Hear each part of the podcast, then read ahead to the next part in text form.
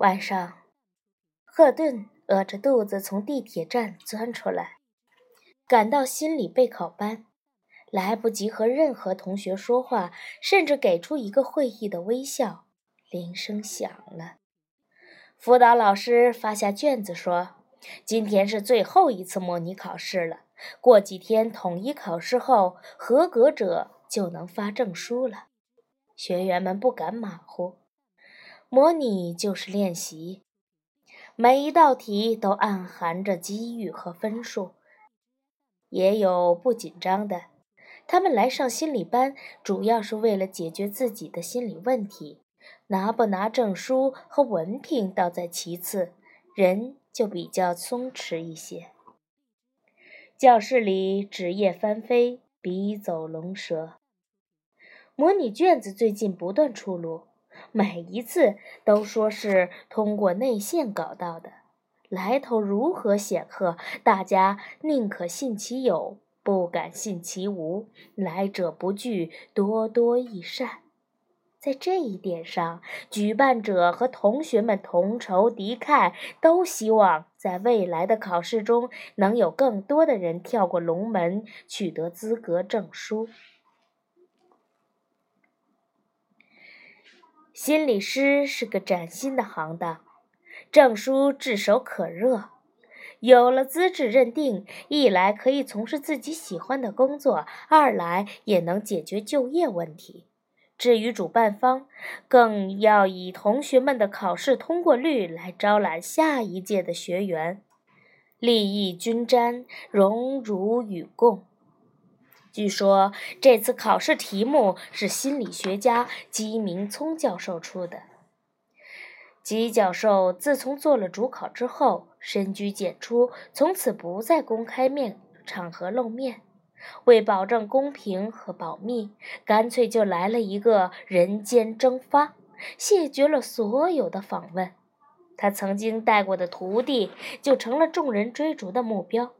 学生们当年被姬明聪批改过的论文，哪怕是差等的作业，都成了抢手货。赫顿几乎把未来的全部希望都压在了这一宝上。如能顺利过关，他就多了一块硕大的敲门砖，自己的症结也有望解开。在班上，赫顿极其的刻苦，和同学们也很友善，将来都是同行嘛。只是他很少谈论自己，他是一个有秘密的人，秘密就像是海峡中潜藏的礁石，表面上看起来波澜不惊，但你不可能云淡风轻地驶过大船，船会在毫无征兆的情况下触礁翻沉，最好的办法当然是不让船只深入水域。赫顿有很好的人缘，却少有贴心的朋友。不过沙因是个例外。沙因在大学任心理老师，和大学生们关系很好。赫顿单薄的身体、瘦弱的体格、平平的五官，都让沙因心生怜悯。在大学里，这样的女生就是学习再优秀，都会自卑。更不屑说，这个身世不详的赫顿，眼神深处总有落叶一般的孤寂。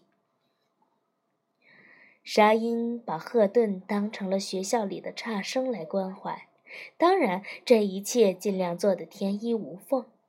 赫顿虽有察觉，却并不拒绝。人在接受温暖的时候，通常还报以热情。沙鹰交卷子之后，等了赫顿许久。他们回家的方向大致一致，每次下课都是肩并肩走到公共汽车站，作伴儿加交换心得也是享受。沙鹰问：“赫顿，平时你总是头一个交卷，今儿怎么晚了？”沙鹰是白白胖胖的圆脸女子。表示关切的时候，眉眼眯得细长，有观音响。赫顿说：“我被一道题难住了。”沙因回忆：“哪道题呀？我怎么没感觉？”就是那道。你为什么要做一个心理师？”沙因掩着嘴笑了起来。哼，如果你要考会计师，他们就会问你为什么要当一个会计师；如果你考幼儿园阿姨，他们也会问你为什么要当一个孩子王。赫顿，你挺聪明的一个人，会被这种题目难倒啊？捡着考官爱听的说呗。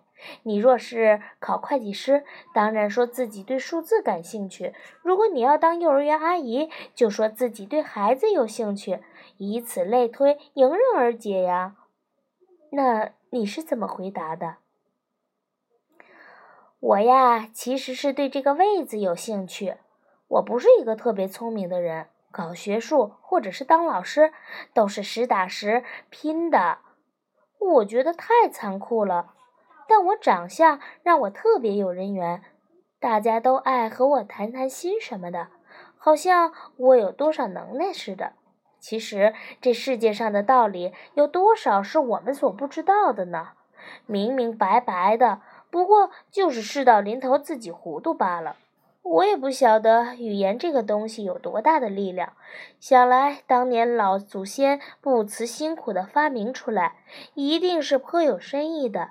你信不信？一个人只要是能把自己心头杂念一五一十的说出来，一遍不解气就说两遍，两遍不解气就再加一遍，以至 n 遍。旁边有一个人能安安静静的听，苦主的心事就会解开大半。爹妈既然给生我生了这样一张惹人信任的脸，我就充分发掘利用。这就是我为什么要报考心理师的真正原因。赫顿若有所思。别看同学许久，我还真不知道你的心思。不过，你真这样写了吗？沙因用圆滚滚的粉拳击打着赫顿的前臂，不知道触到了哪一根神经，赫顿的手臂腾地跳了起来。倒吓了沙因一跳。沙因说：“我哪能这样写呀？好像我好逸恶劳似的。我写的是我爱我的学生，看到他们在痛苦中挣扎，在迷茫中寻找，我希望用一种科学的方法帮助他们，等等。这还不容易吗？反正心理学最不缺乏的就是理论，随便哪个流派扯上一番，只要能自圆其说就行了。”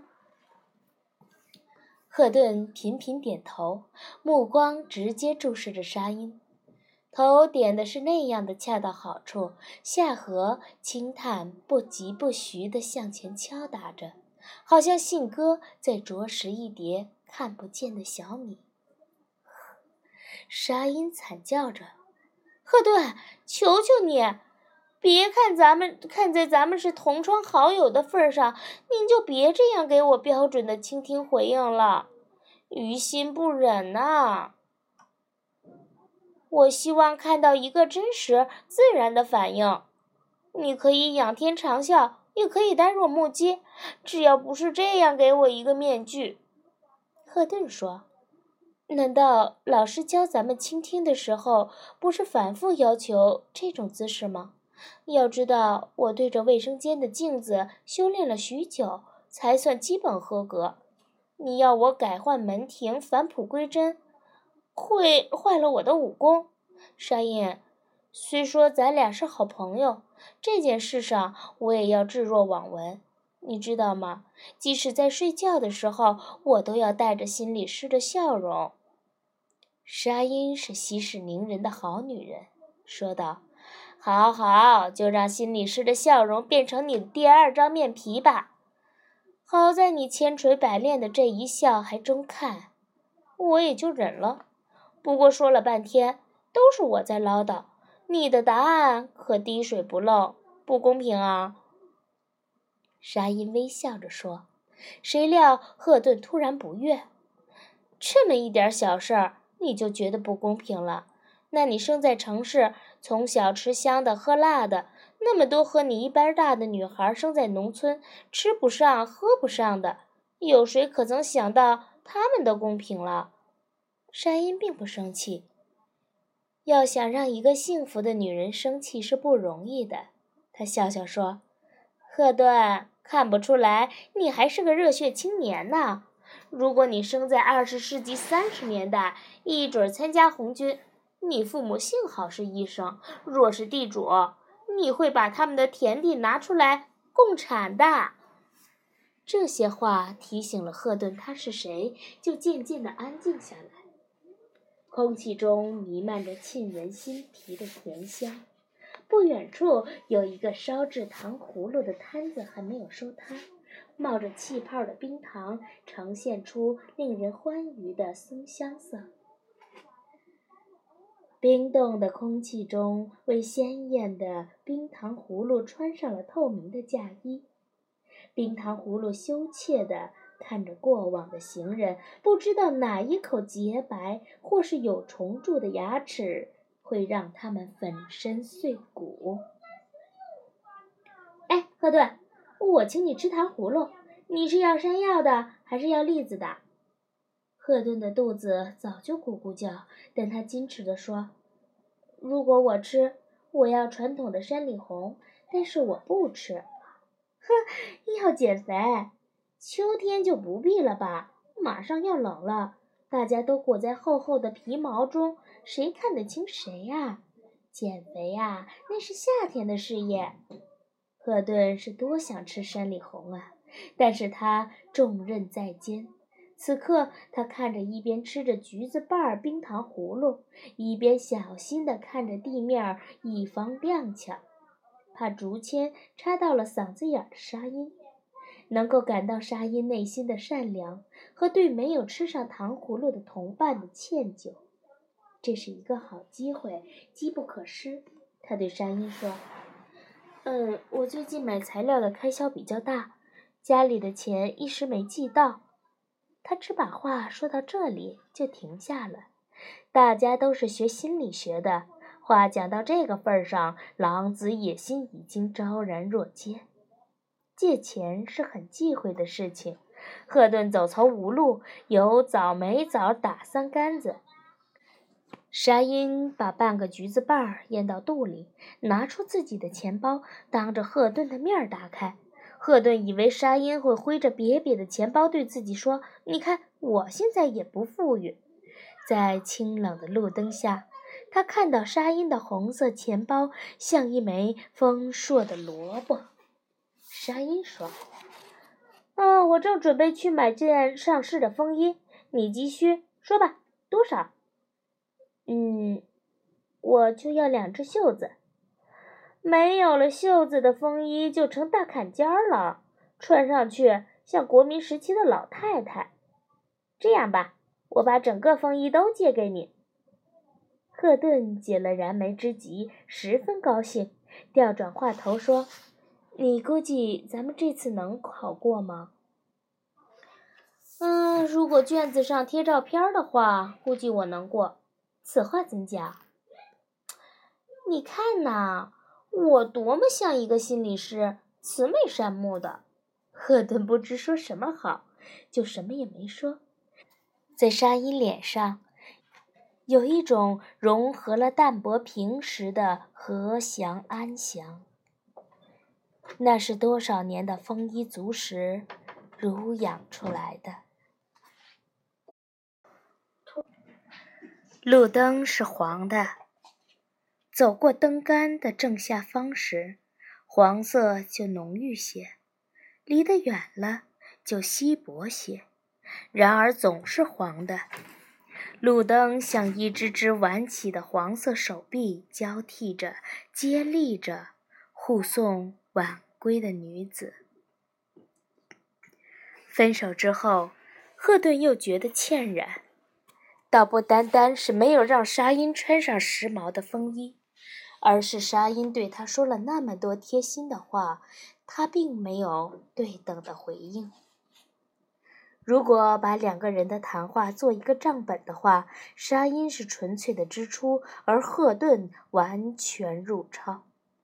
不是赫顿不想说，而是他不能说。当一个人有意识的不说真话的时候，累且辛苦。走在阴暗而美丽的夜中，很适合想为什么要当一个心理医生。简单的问题，正因为简单，才不能说真话。连明澈的沙音都把自己的真实想法隐瞒了起来，赫顿怎能把心里话抛出来呢？赫顿很愿意说自己是为了钱。心理师是一个有高额回报的职业，在国外可以和牙医和心脏科医生媲美。心理师如今如火如荼，方兴未艾，只要有高中以上的学历就可以报考。这就像开启了一扇黄金大门。至于你能不能进得去，捞那一桶金，就要看个人的能力和运气了。赫顿知道，这样写出来虽是大逆不道，但也勉强说得通。君子爱财，取之有道。你在自己取得利益的同时，也服务了社会。可惜，他并不是因为这个理由才学习心理学的。坦然地讲，这个动机的初起，并无公益之心，完完全全是为了自己。如果把为自己的想法完完整整地写下来，在几乎空无一人的末班车上，赫顿饶有兴趣地想象下去。白纸黑字的卷子传到大名鼎鼎的鸡鸣聪教授手里，老先生也许会生气的晕厥，当场休课吧。按说，一个训练有素的心理学家应该虚怀若谷，不会悲惨到被吓得半死。但赫顿喜欢这种想象：当一个老师把众学生折磨得殚精竭虑时，无论他的人品多么高洁，学养多么丰饶，学子们都会丧心病狂地诅咒他。这也是对地位的一种变相的尊崇和肯定。赫顿进门的时候，又碰上了房东太太，深更半夜的，真是不辞劳苦。赫顿本想把房付费付了，但老太太没有向他要，只是注视地看了赫顿一眼，就进了自己家门。赫顿也就乐得装糊涂。要支出的钱能晚一天就晚一天，要拿到钱能早拿到一天就必须早拿到一天，这是犹太人的真理之一。看书多了，真理也相应的多起来，各种真理混沌一气，好像相扑运动员吃着大火锅，来者不拒，博采众长。赫顿也就是柴酱香。心的某一块地方开始灼痛发烧，好像疹子蓄势待发，表面上只是一个小凸起，好像并不严重，但是溃脓的架势已经摆足。赫顿学了心理学，赫顿还是个好学生，所以赫顿要追究自己强烈的不安是从哪儿来的。沙因有一张慈善的脸，这是她的福气。在苦水中煎熬过的女孩不会有一张锐气祥和的脸，那是不切实际的奢侈。穷孩子从小就得学会察言观色，自知是家中多余的人，每吃一碗饭都要像小老鼠般悄无声息。怕惊动了为每一分钱发愁的父母，被无端的责骂。这样的孩子很早的被阴处的秧苗，你怎能期待着他有着青翠欲滴的滋养品貌呢？也许后天修炼多年，嫁入豪门，或是慈悲为怀，他们能够改变最初的苦恼模样，但那是后话。此刻，也就是今天，赫顿发现一个可怕的真实：他并不适合当心理医生，因为他长得不够秀美。以前他单知道长得不好是很难嫁得好的，后来他知道了，长得不好也很难找到好的工作。今天他更知道了，长得不好，就是当上心理师也要大打折扣。他甚至怀恨起收他进这一行的老师，招生广告上只写着对文化的要求，根本就没有提过长相。这就等于怂恿一个身高一米五七的女人去学服装模特，摆明了坑人钱财，杀人不见血。找到了自己烦恼的根源，赫顿悄悄地好受了一些。最令人不安的其实不是暗夜，是暗夜中潜伏的不曾现身的妖魅。现在已经看到了妖媚的身影，你可以藏匿躲避，不必以身似虎。往哪里逃呢？赫顿是一个逃跑的好手。选择退避并不陌生，逃跑并不是怯懦，而是弱者的生存常态。赫顿先要检点一下自己的优势。他无依无靠，在这座巨大的城市里，只有一间拖欠了房租的小屋，暂时归属于他。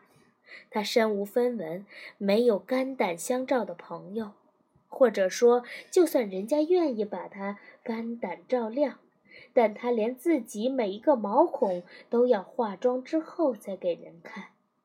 想到这里，赫顿气愤地抽了自己一个耳光。清脆的声音和新鲜的疼痛让他警觉地醒了过来。优势，你的优势是什么？不是让你自怜自恋，而是要振作昂起。你有一个健康的身体。是的，自从进城后，赫顿几乎没有生过病，除了半身依然的冰冷。他命令自己的身体不得生病。生病是多么奢侈和享受的事情！你不配。你有一个聪明的大脑，你已经掌握了很多本领。你说的一口流利的普通话，已经没有人会把你当成一个乡下妹子。你举手投足有很好的修养，人们甚至误以为你是大家闺秀。你有一条伊甸园里蛇一样的好嗓子。那条蛇的声音一定非常动听，要不如何骗得了亚当和夏娃？蛇说的其实也没错，亚当和夏娃就是从尝到了美味的苹果开始，了解了真正的生活。虽说辛苦，但比那样光着屁股在花园里无所事事要有意义的多。如果一直待在伊甸园里，能有那么多子孙吗？就算亚当夏娃有这个繁殖能力，伊甸园里还养活不了呢。一想到亚当和夏娃赤裸着身子，赫顿的心情就好了一些。是啊，穿着衣服的时候，人们有很多区别；但褪去了衣服，人们的差别就微乎其微了。有一副好面孔的女子很多，有好身材的女子就很少。在好身材的女子面前，有一双美腿的就更微乎其微。但一副好嗓子比一条美腿的概率更要低得多。赫顿就这样一副鬼斧神工的好嗓子，难道这不是大吉大利、梦断山河的好事吗？谁说心理师只要长得好，嗓音也是武器？有销魂夺魄的好声音也是富矿。想到这里，赫顿的心情就显得好转了，甚至有些沾沾自喜。宝石在没有经过打磨的时候，和普通的石块没有什么两样。垒鸡窝砌猪圈还没有普普通的石头好用呢。想到用宝石砌一座闪闪发光的猪圈，大猪小猪吃食的时候被晃得睁不开眼睛，赫顿微笑起来。赫顿就这样成功的把自己挽出了坏心情的桎梏，从沮丧转成了安然。有了好的资源，还要有好的开发，不能成为乱采乱伐的小煤窑。动不动就瓦斯爆炸，死了人还瞒报掩尸体。心灵七巧板就是绝好的平台。赫顿拿出七灵心灵七巧板的选题计划，深入的准备了起来。